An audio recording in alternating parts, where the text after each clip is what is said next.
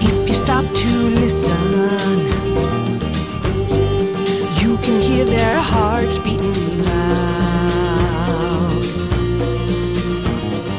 Can't keep those California Indians down. Hello, everyone. You're listening to American Indian Airwaves. For Marcus Lopez, I'm your host for the hour, Larry Smith. On today's program, the U.S. government's Title 42 program and how it's being used to illegally deport indigenous and non indigenous asylees and political refugees, the recent North American Leaders Summit held in Mexico City this past January 9th and 10th, plus more, and how it impacts indigenous and non indigenous peoples migrating to the United States. You're listening to American Indian Airwaves. You can hear when the moon shines bright, the lone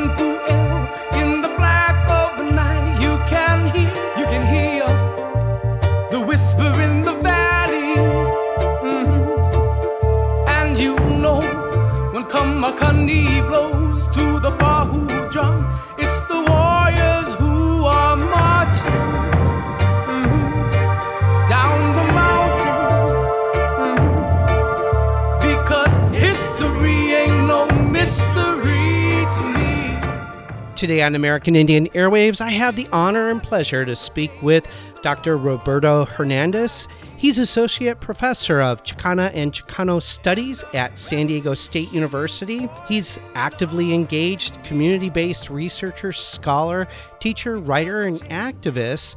His research and publications focus on the intersections of colonial and border violence, the geopolitics of knowledge and cultural production, decolonial political theory, social movements, hemispheric indigeneity, masculinity, and comparative border studies.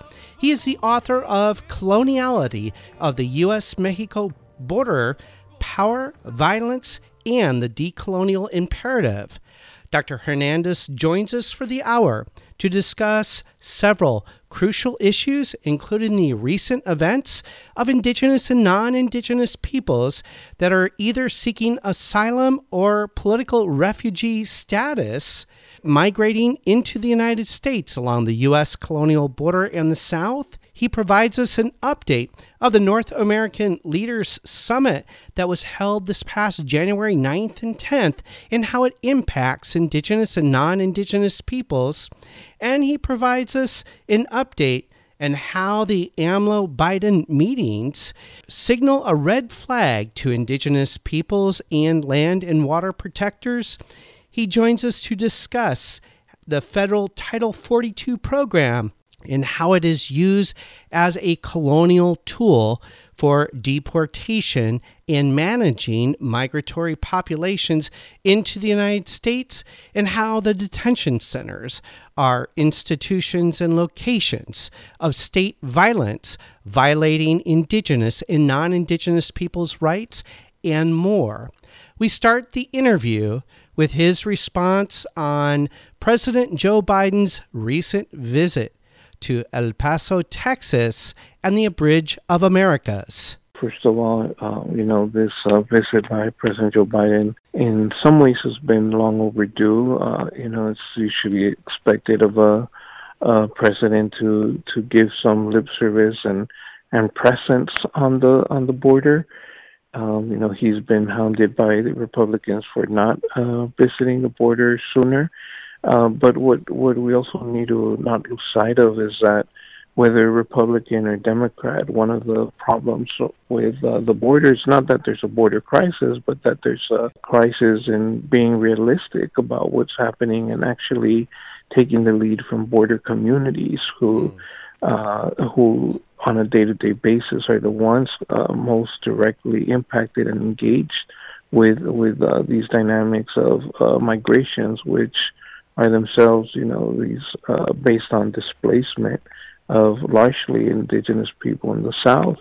Uh, so, so part of the issue is also um, that what is often paraded as comprehensive immigration reform uh, that we haven't really had in in, in decades.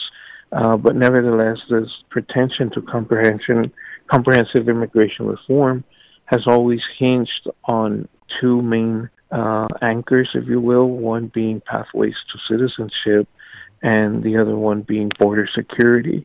But uh, precedent after precedent, we've seen the border security part that has been uh, definitely strengthened, but yet, um, you know, a lot of back and forth, first with DACA and, and now with uh, Title 42, and yet we don't see see much results. And for all the claims to the need for more border security in exchange for pathway to citizenship, we've been seeing the strengthening of the border. Um, you know, whether it was going back to the uh, 90s and 93, 94 with several operations, and 2001 after 9/11, we get another major reinforcing of the border. Uh, we get Secure Fence Act years later. Uh, so the border has been secured. The border has been increasingly strengthened, and yet there's been no dividend on the on the pathway to citizenship side. Instead, it's been disentanglement with DACA, and and now in the context of these uh, asylum seekers, uh, you know, this um, really cat and mouse game with Title 42, which although uh, Trump era policy is is definitely still being embraced and you know given some uh, lukewarm uh, critiques from the Biden administration, but nevertheless the courts have kept kept it in in place. So um, I think this this is a backdrop then for for the visit to the North American summit, right? And and when President Biden meets with Mexico's President uh, Andres Lopez uh, Obrador, uh, that there's this longer context of border enforcement, uh, border security, but also I think one thing that we don't get too much in it for an American audience is that tied to the border are also other uh, mega projects within Mexico, mm-hmm. most specifically um, the Trans-Isthmus Corridor in uh, that cuts across indigenous communities in Oaxaca, mm-hmm. and the increasing militarization of Mexico's National Guard, mm-hmm. both of which are really combining to to be part of a broader package deal of U.S. Mexico border security really being relocated down to not only the southern border of Mexico with Guatemala uh, as a first line of defense for the U.S., but this trans-isthmus corridor that, while displacing indigenous Oaxacan communities, Zapotecos, Mixtecos, Triquis, and others, uh, will also form a new kind of border defense uh, so, so what we have as far as uh, the dealings between U.S. and Mexico, for as much as there's still this idea that AMLO, that Mexico's president, is is of uh, leftist orientation. I mean, in many ways, he's been giving a lot of lip service to progressives, but has really been uh, reinforcing the border on on behalf of the U.S. both in with Guatemala and with this new mega project that is really being led by the National Guard, uh, which itself was supposed to be formed to deal with corruption and drug trafficking, but has really been mobilized primarily uh, against indigenous communities uh, uh to safeguard uh, these mega projects of death, as the Zapatistas have uh, been referring to them. The Trans-Isthmus Corridor and the Maya train as the two primary examples, but uh, other other projects as well. Thank you, Roberto, for uh, that response. And you talked about the militarization of Mexico's National Guard and, and also the cartels. I was curious the role that they play. And I don't mean just narco traffickers, but cartels' primary revenue source is the trafficking of U.S. military weaponry, human trafficking, as well as uh, the trafficking of drugs or narco trafficking. So, how does uh, what is the role of uh, the cartels and how do they escalate and compound the violence directed at indigenous and non-indigenous migrants uh, traveling to the United States? Well, they've definitely uh, diversified their portfolios, if you will, right? So it's no longer just uh, uh, drugs, but but you're right. I mean, they have a hands on uh, their hands in in weapon uh, bringing weapons down from the U.S. I mean, uh, we need to be clear too that those weapons are are traveling south, right? It's not just uh, drugs and, and humans traveling north, but uh, these weapons that are traveling south, and in many ways the cartels uh, serve as an unofficial wing of, of these major developments, right? Because they're mm-hmm also trying to control territory. They're also trying to know, knowing that these investments are coming, knowing that these mega projects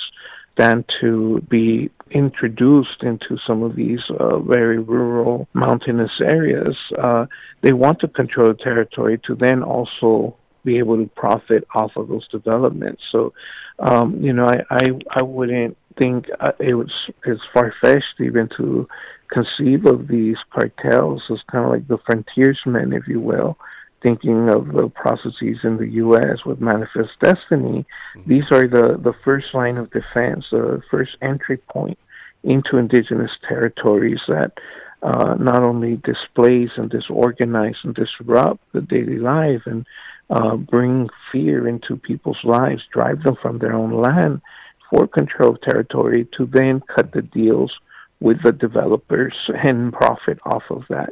Uh, so they're very much, you know, um, if not explicitly in line with the development projects, uh, definitely a in, inadvertent kind of precursor to to these development projects. So they do kind of coincide in many ways, and and I mean, one thing we've been highlighting, in fact, here at the uh, Centro Cultural La Raza, our current exhibit for um, uh, Enero Zapatista, which is a month-long series of Zapatista-related events, mm-hmm. is a uh, art exhibit highlighting the uh, over 100 um, land and water defenders that. Have been killed, and more specifically, an increase in the killing of indigenous uh, land and, and, water protectors under this current regime, the, uh, this AMLO uh, presidency, which again has been one that has made very superficial claims to being in support of indigenous communities, all the while increasing the violence, uh, both direct and and indirect through through cartels and paramilitary forces in, in a lot of native communities. And is it fair to say in, yeah, that the systemic violence is an impetus for people to migrate to through Mexico and and to the United States? And is this a, a major contributory factor to the migratory population that we're we're experiencing right now? It, it has historically, although I would say there's been two types of responses. On the one hand, uh, you know, you have had more uh, displacement and, and migration uh, previously, but increasingly, with, at least within the Mexican context, uh, especially with the rise of the the Zapatista-supported um, National Indigenous Congress, you increasingly have a lot of um, communities organizing themselves and arming themselves and uh, taking uh, taking on the work of being, you know, um, these armed community patrols that have, at some level, tried to fend off the cartels, fend off the state, uh, you know, uh, stand their ground and defend their communities. But then uh, again, I mean, they're up against the odds here, and and this is is uh, also one of the reasons why there's been more deaths. So Mexican migration has on on a overall picture has somewhat declined because there has been an increase in people staying put and defending their territories. Uh, but uh, this is why most of the recent migrants that we're seeing are coming less from Mexico and more from uh, places like Salvador, Guatemala, Honduras, where you have similar processes going on, right, in terms of uh, the types of attacks on communities and displacement, uh, disruptions of not only local economies but uh, political uh, disorder. In the case of uh, uh, Honduras, more specifically, going back to 2010 in a U.S.-sponsored coup uh, that brought down the the uh, then uh, democratically elected president. And you're listening to American Indian Airwaves. We're speaking with Dr. Roberto Hernandez. He's providing us a detailed update on the human rights violations committed by the United States government and other nation states on indigenous and non indigenous peoples migrating into the United States along the U.S. Mexico border who are seeking either asylum or political refugee status. And now back to the interview. Um, there's been some shifts now with uh, a new um, uh, woman president that was recently elected, and her name escapes me right now. Um, so perhaps a, a brighter turn in Honduras, but uh, but at least the last decade uh, has been, you know, well, part and parcel this systemic violence that that has been the reason why we have mostly uh, Hondurans and Guatemalans and Salvadorians on our on our southern border and to a lesser extent, folks from uh, Nicaragua as well. You mentioned Honduras, Nicaragua, and, and I know uh, in the past um, we've talked about indigenous peoples from uh, Guatemala, and I was wondering if, um, just based on what you're sharing with us, how much of um, additional mega projects, if you will, that have gone on and are going on in, in the countries that you've mentioned, how much of that contributes to um, creating political uh, refugees, and then and also what role does the climate crisis play in this? Yeah, I mean, in in some of these Central American countries, right, the the projects have been uh, um, hydroelectric plants on the one hand, uh, mining projects, and and I mean, at the root of this, right, is the unwillingness to recognize that more and more of this type of resource extraction is precisely what's creating the uh, climate crisis, right? That uh, changes in weather are creating uninhabitable situations for various regions. You know, the uh, rivers overflowing, de- destroying communities. I mean, these. So yeah, it's not it's not a stretch to to recognize that these uh, refugees are as much uh, climate refugees as they are uh, as they are political and economic refugees. These these dynamics uh, go hand in hand, and uh, and and you're seeing it, uh, you know, across Central America. But in, in the case of um, Central America, I mean, they've also been fairly violent in terms of the types of of attacks that uh, have have uh, preceded uh, entry, entering into the communities to try to develop these projects. Now, they've been a little bit more unorganized and um, less coherent or cohesive, if you will, than in Mexico, where in Mexico it's it's specifically the the newly formed National Guard that that has um, done it in a much more systematic way. Uh, but yeah, I mean, it, these projects run the gamut across uh, Central America. Yeah, I was just wondering when we talk about uh, refugees, economic, political refugees, and kind of coming back to um, the conversation about Title 42, I was wondering if we could maybe unpack that uh, a little bit further in the context of of human rights, right? So, for our listeners, um, they certainly, if they are familiar with ma- American mass media performance, hear about uh, how Title, what Title 42 is, but maybe you could unpack what that is uh, for our listeners, and then what does that mean in the context of human rights law and like refugee uh, status? Yeah, yeah. Well, uh, Title 42 was uh, provisions that were first uh, introduced uh, in the context or most recent context of uh, uh COVID as a public health measure that would, uh, rather than simply allow asylum seekers and refugees into the country, would um, have them, in essence, uh, be registered and then wait in Mexico until their number is called, if you will, until their case can be heard. Now, the problem with this is that it, it goes completely against uh, internationally recognized uh, asylum seeking standards, right? In that uh, one, when someone is migrating not not as a regular migrant but as a, refugee or asylum seeker uh, the whole point of uh, international law uh, is that they are supposed to be allowed into the country seeking refuge right? It's not like wait outside and we'll decide if we'll give you refuge right? The the point is that these are time sensitive uh, many, many in many cases life and death situations for for for many of these people. And and to have them go through this extra hurdle of staying in a uh, another country that itself is susceptible to violence and can you know be very dangerous in and of itself uh, the folks are being forced to wait. Now the the the irony of of this like you know it still like doesn't um surprise me though that uh, for as much as uh, this was a measure that was introduced in the context of the pandemic, you know, you have right wing anti vaxxers that are, uh, you know, diehard against all types of COVID restrictions within the U.S. Yet here, the most expansive COVID restriction that we have, and, and not a word from these uh, anti vaxxers and uh, COVID uh, what, what would you call it, non-believers? I don't know what the proper word would be.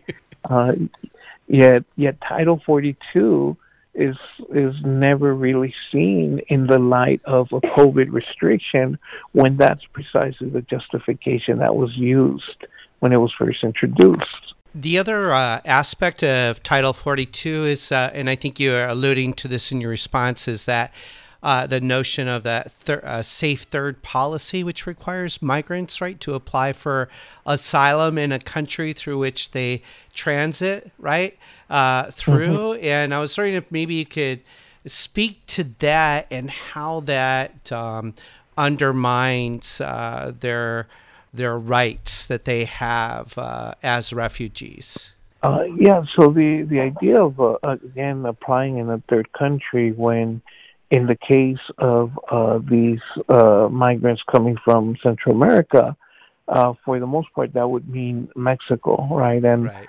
and again, when when the situation is itself fairly unstable in Mexico, uh, it really just adds a, another uh, obstacle or hurdle.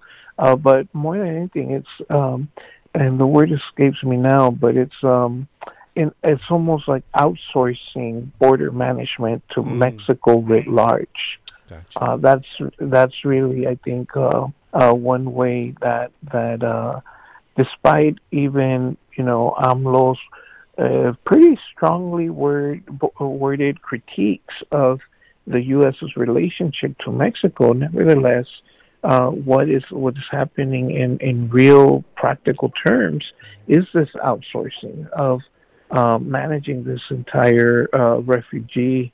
I, I hate to word, use the word crisis, right? Because right. the the the refugees are not the crisis; it's the displacement and micro projects that they're that they're escaping from that are the crisis.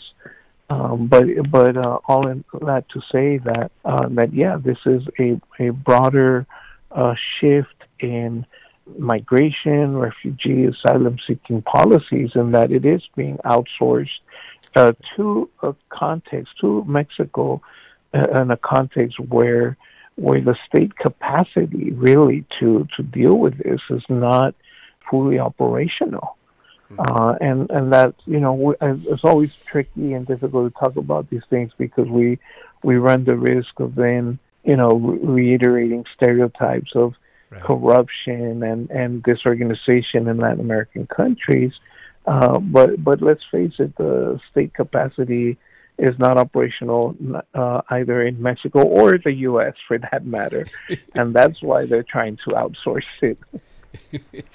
well, you know the uh, the other I asked about the uh, this particular um, you know safe third country policy because um, you know if if migrating folks don't apply for asylum in the in which the country they are traversing or tra- traveling through, and they make it here to the United States, my understanding, and correct me if I'm wrong, with the Biden administration's kind of expansion, if you will, of Title uh, 42 or reinterpretation of applying it, is that people will be deported or ex- expeditiously removed, if you will, if they legally don't apply for asylum in the country that they traveled through first. And so I was wondering, is if is that true? Is that your understanding? Well, yeah, I mean, currently that's that's um, the most recent proposal by uh, um, with uh, this guy uh, Mayorkas mm-hmm. is that while they'll be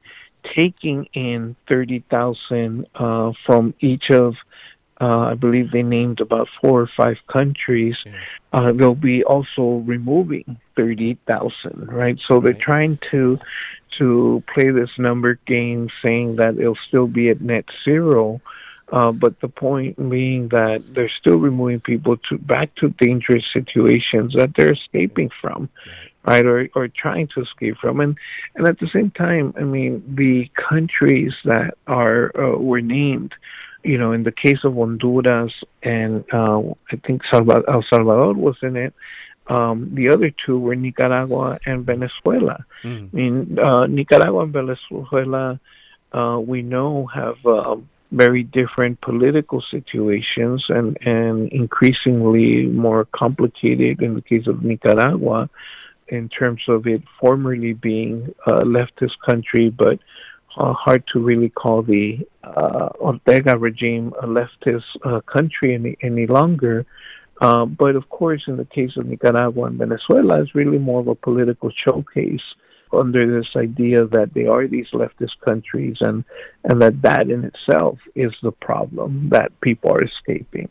Right? So we also need to look critically at why only these select countries when we still have Haitian migrants showing up at the at the border. We still have uh, migrants from other countries as well, but there's always this um, uh, showcasing, if you will, of of uh, what those that are perceived as as enemies of the U.S. on the one hand, and um, and then in the case of Central America, there's uh, the other Central American countries.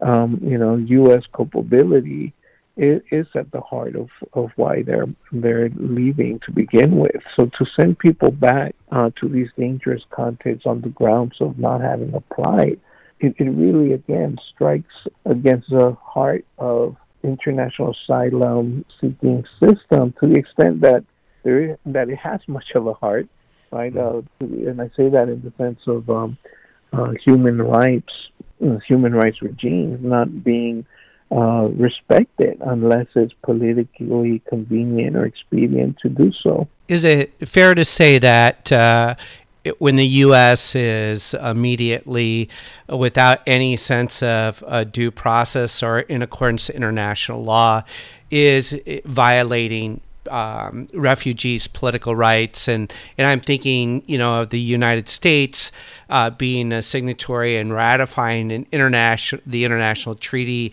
uh, under the 1967 protocol relating to the status of refugees, where it forbids nation states from sending people back to places where their lives and rights are threatened. So, is it fair to characterize what has transpired or what is transpiring with the Biden administration with refugees being sent back that the U.S. is violating uh, their not only their their rights but also committing crimes in in international contexts. Uh, yes, I mean both. Not only the conventions on on rights of refugees, but when we uh, look at many of who these migrants are. The it's also Declaration on the Rights of Indigenous Peoples, right, uh, right. separation of families. Uh, these are uh, even going back to 50, 1951 conventions on genocide. Mm-hmm. I mean, the separation, the, the conscious, intentional separation of families does fall um, under the genocide conventions. And so these these laws, not only um, international laws being violated, uh, again the question becomes, you know, uh, what is the enforceability of these laws? How, does the UN or any other international body have any actual teeth to enforce any of these laws, and not just international laws. I mean, we could look more more concretely what's been happening in Texas and Florida with these migrants being sent off by Governor Abbott and DeSantis to the homes of Kamala Harris and others. These are also domestic uh, uh, ch- child trafficking laws that are being broken, kidnapping and false imprisonment. I mean, you uh, the you you could uh, list a whole uh, array of crimes both domestic and internationally. And you're listening to American Indian Airwaves. We're speaking with Dr. Roberto Hernandez. He's providing us a detailed update on the human rights violations committed by the United States government and other nation states on indigenous and non indigenous peoples migrating into the United States along the U.S. Mexico border who are seeking either asylum or political refugee status. And now back to the interview. But again, when it comes to, you know, who are these crimes being enacted on, are there is there even any political will to mm-hmm. To think of them and recognize them for the crimes that they are. There is no no justice, right? Uh, when it comes to to those who are being affected by by these crimes of uh, you know not only contravening the the international conventions, but um, but yeah, what what amounts to outright kidnapping and and trafficking even of uh, migrants with without their consent, without their knowledge, into you know states like New York, New Jersey, and elsewhere, uh, where they have no business being. When, because again, many of these aren't even migrants; they're right. refugee and asylum seekers, which by default is a different categorization and should be dealt with, uh, you know, in in a different manner. Right. And yet, um, you know, we we have both the federal government you know, uh, violating international treaties and international uh, conventions, and we have state governments violating federal laws in, in the process. But yet, uh, you know, the idea that any of these governors or others involved in this might be referred to attorney generals for crimes is mm. is un, I mean I you know I hate to say it but rather unlikely you know, in listening to you and, and just based um, in a prior uh, interview that you and I did, when we were talking about indigenous uh, asylum seekers and indigenous political refugees, um, you know, along the U.S. Uh, settler colonial border and families uh, being separated is that the last time we spoke, a, a lot of these uh, families um, that were separated, members of the Border and Customs Protection, if you will, they did not have appropriate translators. And so a lot of indigenous children that were separated from their parents um, were not reconnected back with their parents. And, and I was wondering, is this a is this still true today with this, you know, with what's happening, you know, over the past year or so? Yeah, I, I mean, on the one hand, they have um, done a better job of trying to access uh, interpreters. Right. Um, but I'm sure, you know, there's definitely people who slip to, through the cracks, right? I mean, right. they don't, you might have uh, I know uh, in the last year or two, there was a big drive, for, for example, to recruit um, uh, Mam speaking uh, uh, interpreters. And so you have access to re- interpreters of languages that are perhaps more broadly spoken, Mam being a Mayan, uh, part of the Mayan family of languages. that's in southern Chiapas and Guatemala but you know you have other languages that are not as commonly spoken for which you know even even if they try to find interpreters uh, you know might have some difficulty doing so.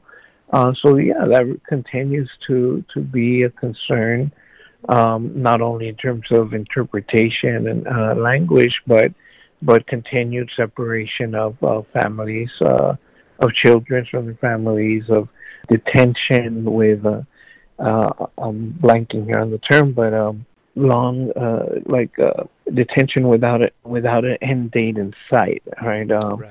many of the people we've talked to here in the local detention center in San Diego, the Otay Mesa Detention Center, uh, some people there have been in detention uh, for years uh, on end and uh, and don't have uh, uh, dates for when their cases might be heard. Right. Uh, so there's also many many folks lingering in in the detention centers that that we we forget about because we're still just looking at the border itself and those that have made it in and have been put in detention centers oftentimes spending you know anywhere from eight months to we've met people who've been in in the detention centers going on four or five years uh, and still with no anticipated end date and i take that's not um, not an uncommon experience uh, where people in detention centers are are held uh, without any sense of of due justice or justice, if you will, where the they end up being uh, they end up living in detention centers, oftentimes, you know, separated from families and those that they've migrated to the United States with, in in part because um, perhaps their uh, family members fear some uh, you know incarceration if they were to visit their their relatives that have been uh, that are being held for years is that uh, fair fair to say well one of the things is that uh, again during covid uh, there was no visitations right mm-hmm. so uh, detention resistance is an organization here in the san diego area mm-hmm. That works with detainees and whereas previously they had been doing visitations uh, during the context of COVID, um, there was no visitations allowed. So it's been uh, only through putting money into commissaries, running hotlines uh, uh that we've been managing to get information from uh, detainees on the inside. Mm. And um, and so so one thing is um, you know if not only family members can't can't visit, but also uh, sometimes people don't have family members in the immediate area. Their family members might be in New York, in Pennsylvania, or you know, in uh, far farther locations, or if they have them at all. Um, and so, one other dynamic that detention resistance has uh, been kind of uh, figuring out about using just Otay Mesa as a microcosm, if you will, for things that are likely occurring in other detention centers, but um, increasingly there's also a hierarchy within the detainees, um, not of detainees against each other, but um, but of the detention center workers, often kind of looking to indigenous migrants as more docile and more quiet, and therefore oh. putting them to do more intensive labor under the idea that they wouldn't com- be likely to complain as a someone who has more uh, control or dominance of say Spanish or maybe some even some English. Uh, so we've had stories of uh, some indigenous women being put in these positions of having to be the ones cleaning the detention centers while they themselves are detained, wow. Uh, based on on uh, again, not just historic, but contemporary forms of ra- racialization against uh, indigenous communities.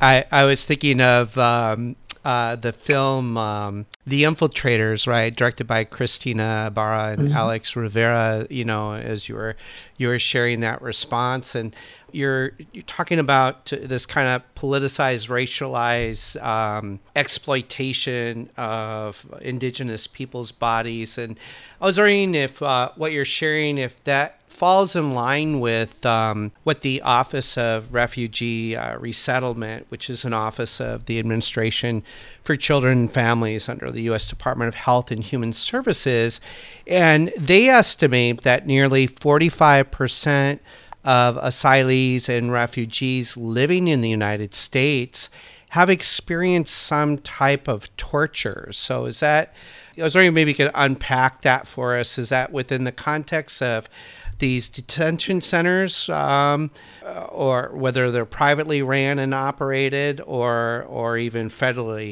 operated? Um, I'm not familiar specifically with, with those numbers, I have to say, but um, uh-huh. but I wonder if to what extent this is a reference to torture in their uh, countries that they're leaving from or in the detention oh. centers. Because, um, however, that being said, right, um, even if we don't use the word torture, have some of these indigenous refugee and asylum seekers being subjected to harsher punishments, more restrictive uh, practices and uh, res- violent responses from the guards um, yes, definitely. Uh, there has been a, a clear indication that, that they have been on the receiving end of, uh, of more harsher treatment um, when when in detention, and yeah. uh, particularly private detention, though not exclusively.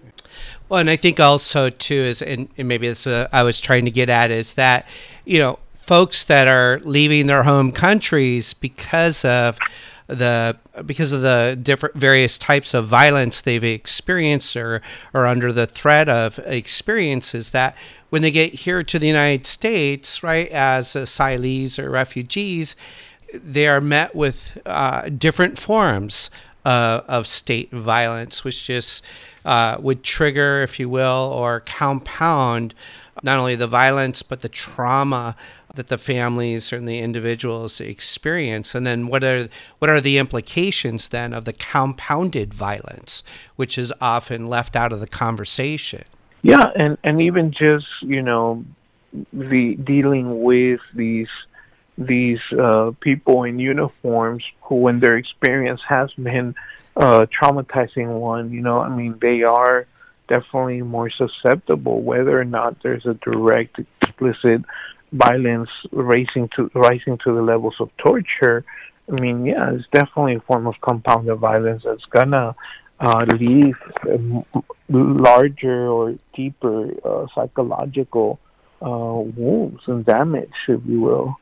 Um, and and that we've definitely seen from the the people we've talked to from the uh, Otay Mesa Detention Center. In coming back to Title 42 in the context of talking about uh, you know various forms of violence. Um, I know human human rights first. Um, they said they tracked at least uh, thirteen thousand, almost five hundred reports of either murder, torture, kidnapping, rape, and other violent attacks on migrants and asylum seekers blocked in or expelled to Mexico under Title 42 since uh, President Biden took office. And I was wondering, is that consistent with the kind of work uh, that you and others uh, are doing? Are is is this consistent with what you're seeing and your thoughts on that? Uh, yeah, I mean, definitely. While obviously here in San Diego, uh, detention resistance is uh, more of a small grassroots effort, and so while we could speak to it anecdotally in terms of the cases in as a Detention Center, um, you know, I do think it, it speaks volumes to, to these larger patterns that are being uh, uncovered elsewhere that uh, there is um, not only uh, really uh, uh, bad conditions that uh, were from, especially during COVID. I mean, we had we had uh, we had a, a major impact uh, there on, on detainees during COVID. Uh, but beyond COVID, I mean, there are there has been an ongoing question of of the institutional violence and and in terms of the uh, there's a, a term, and, and, I apologize, I, I haven't had my coffee this uh, morning yet, uh, but a term that, that uh, detention resistance in particular was using uh, to identify some of these um, conditions inside the detention centers. But all in all, it comes back to this question uh, that even through through the outsourcing to private companies. This is one of the ways that the federal government has tried to clean clean its hands, wipe his hands clean mm-hmm. of any responsibility by you know putting it on the on the GEO Group, putting it on these right. private companies that are running these detention centers. Um, but but ultimately, you know, um, the state is still responsible, whether these are privately run facilities or not. And you know, I I don't know if um, uh, the numbers we could say are any worse under Biden than previously. Uh, I mean, there has been some really severe cases that have caught the attention of the federal government and forced them to crack down a bit on, on some of the private companies and uh, enforce um, better conditions to an extent. And you're listening to American Indian Airwaves. We're speaking with Dr. Roberto Hernandez. He's providing us a detailed update on the human rights violations committed by the United States government and other nation states on indigenous and non indigenous peoples migrating into the United States along the U.S. Mexico border who are seeking either asylum or political refugee status. And now back to the interview.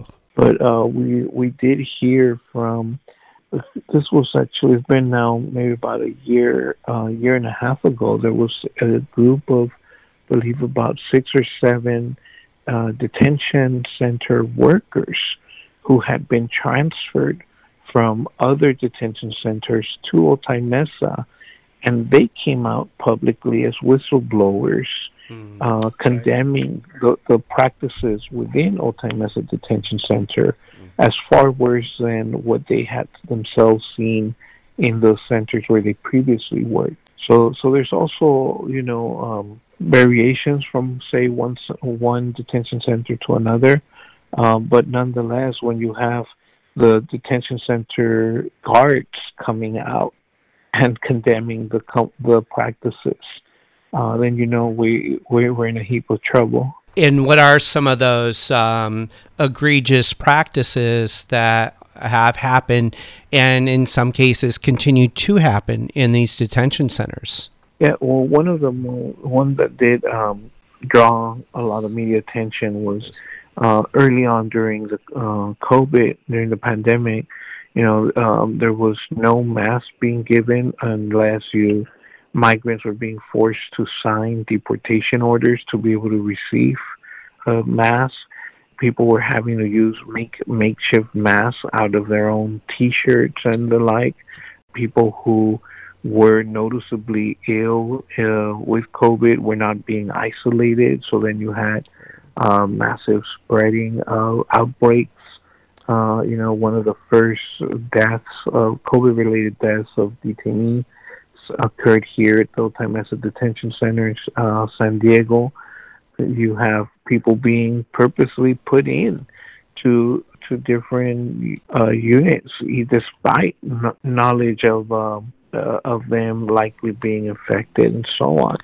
Uh, so, so these, although obviously COVID has has uh, the COVID numbers have dwindled. I mean, right now we have been looking at a small resurgence and um, of it in the last uh, month or two. Um, we haven't heard uh, as bad as things as bad as they were in the earlier period of COVID.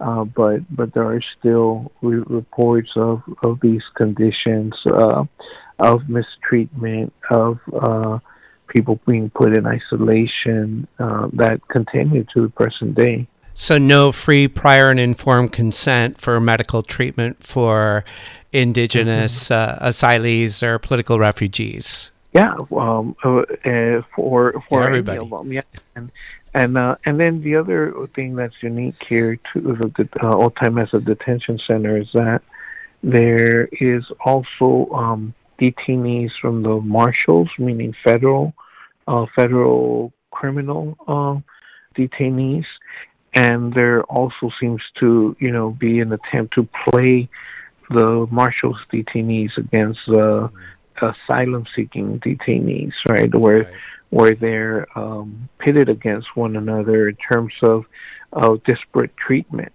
uh, going towards uh, towards the two. As we uh, start to uh, wrap wrap up um, our interview, I was wondering when we come back and talk about you know so the work that you're doing and others and you know we're talking about title 42 just because it's gotten so much media attention mm-hmm. and i was wondering like the work that you do like faith-based and other humanitarian organizations or legal workers um, that you work with who assist asylum seekers. Um, are do you find uh, them enduring any kind of violence? Um, you know, like being stranded in, in Mexico, for example, and facing threats and attacks, say like from the cartels or or even the National Guard, for that matter. Uh, well, at least here in San Diego, um, it has happened. Um, it has, uh, although I would say uh, it's maybe dwindled a bit as as the more recent focus has turned to other border cities. But uh, one of the cases here in San Diego, there was at least uh, 42 people, I believe it was, um, that eventually the ACLU did uh, put in a lawsuit or in terms of uh, people that were being lawyers and other uh, shelters, people working at shelters that were crossing the border back and forth, and whenever they would cross into the U.S., they were being uh, sent to secondary, held for hours on end, with no logical explanation. But eventually, uh, it was uh, unveiled that that it was a very specific watch list that was being developed by CBP that was targeting lawyers and other activists for doing this work. Um, there, there's been a few cases of people working at shelters. Uh, that shelters have been raided by uh, not only authorities, but in some cases uh, held hostage by cartel members. Um, there, that was uh, uh, happening, you know, when there was more uh, attention here in San Diego. So some of that has has definitely subsided for the most part, uh, but there is still an uneasiness about it in terms of some of the people doing this work. You know, uh, whether whether these uh, you know it's if it's happened already once before, uh, it was to stop it from happening again, right? Um, right. So so people that would uh, more regularly cross back and forth mm-hmm. uh, have definitely stepped back on that. I, I personally know some friends and colleagues who uh, were working as uh, attorneys supporting many of these asylum seekers who have also suffered not physical violence but outright mental and psychological exhaustion to the mm-hmm. point that they've had to leave this work um, because of how not only draining but but uh, seemingly endless, and especially when you have the constant, um, you know, changing of of the rules of the game, so to speak. This mm-hmm. back and forth on yes, Title 42, no, Title 42. I mean, it, it's exhausting and to and mentally draining. So, so I know um, many lawyers that have quite literally decided to just take uh, uh, a year, two years, three years break now from from doing this type of work because it's just been uh, difficult to sustain. You talked about, you know, just the work that allies are, are, are doing and, and trying to do, and, and and certainly you know the American mass media you know uses very xenophobic uh, terminology and, and phrasing right from as you mentioned earlier crisis at the border or using words like surge flood wave invasion uh, I mean, if you watch Fox News, you just sound like there's an invasion happening that's been happening, you know, every day for years. And and and lost in all that are the the people doing the work like yourselves and other allies but also you know it, the people these asylum seekers and political refugees right is the fact that these are real human beings and that and that gets lost in a lot of the American mass media coverage. And I was going to say, is that a, a fair kind of uh, sanitized characterization? And then maybe just uh, wrap up by talking about the work that detention resistance has been and continues to do. And, and if you have a website or any information you want to provide listeners, please provide that. Uh, yeah, well, um, I mean, I think on the one hand, uh, you know, all the characterizations that you mentioned, um, but even uh, one that I think is uh, perhaps a little bit more benign, but equally, if not more damaging, is the continuing insistence on referring to, to these folks as illegal aliens, right? Um, when uh, not only you know is the term in itself a problem, but many of these uh, folks do not qualify under you know being uh, undocumented migrants, right? To to put it uh, more properly, uh, these are not even undocumented migrants. These are asylum seekers, refugees. Uh, for which there exists a different set of rules than than would for a migrant documented or undocumented and yet there's this insistence on uh, referring to them in the same manner, in, in a derogatory manner, with the term uh, illegal aliens. So we, we're still seeing a lot of, of that playing out. And here, in, um, in just to conclude with, um, you know, the work with detention resistance, I've been on the peripheries of detention resistance. Uh, was more directly involved with it earlier on, and, and now continue to be on the peripheries and supporting their work, um, but they continue to uh, do the work of commissary running hotlines. Um, and just recently, COVID restrictions were finally lifted in terms of visitations. Uh, so at Otay Mesa detention centers, as of about a month ago, I believe, um, visitations are now able to happen again. So I believe there's there uh, starting to get back to the work of trying to be physically at the detention center, uh, taking testimonies from uh, these uh, detainees uh, more directly in order to continue the work of documenting the the types of uh, conditions that, that they're being held under, and where possible, trying to do the work of connecting them with well uh, with family members and with legal support. Um, detention resistance, more information will be found at detentionresistance.org. Um, they're entirely grassroots, uh, donation-based, volunteer, all volunteer group, uh, uh, primarily women who involved with uh, running the, the group and have been consistent through and through uh, now, go, you know, going over five years strong. The moment of silence is over.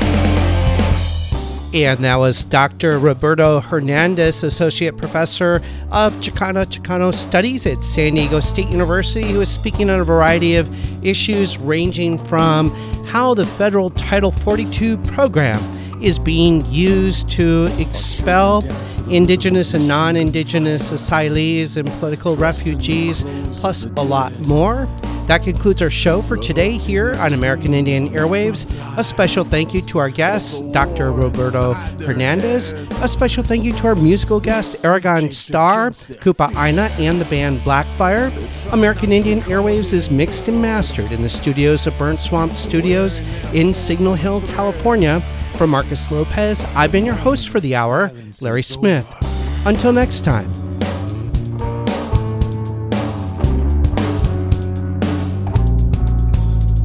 And for the innocent, you can't justify why your freedom manifests on their graves. And the blood never comes clean from their guilty minds, nor the hands that hold the chains.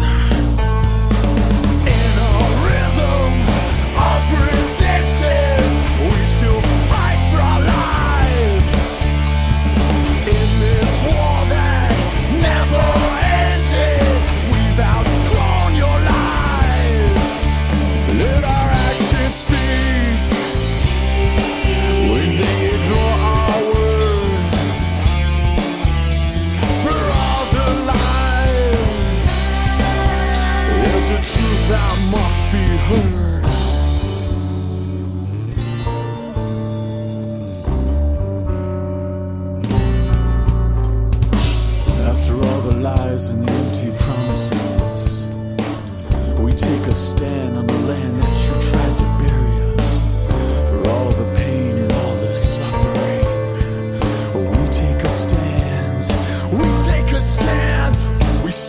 Sleep against our fears.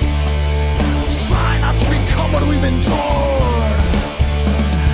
Wearing our souls on a thread. The moment of silence is over.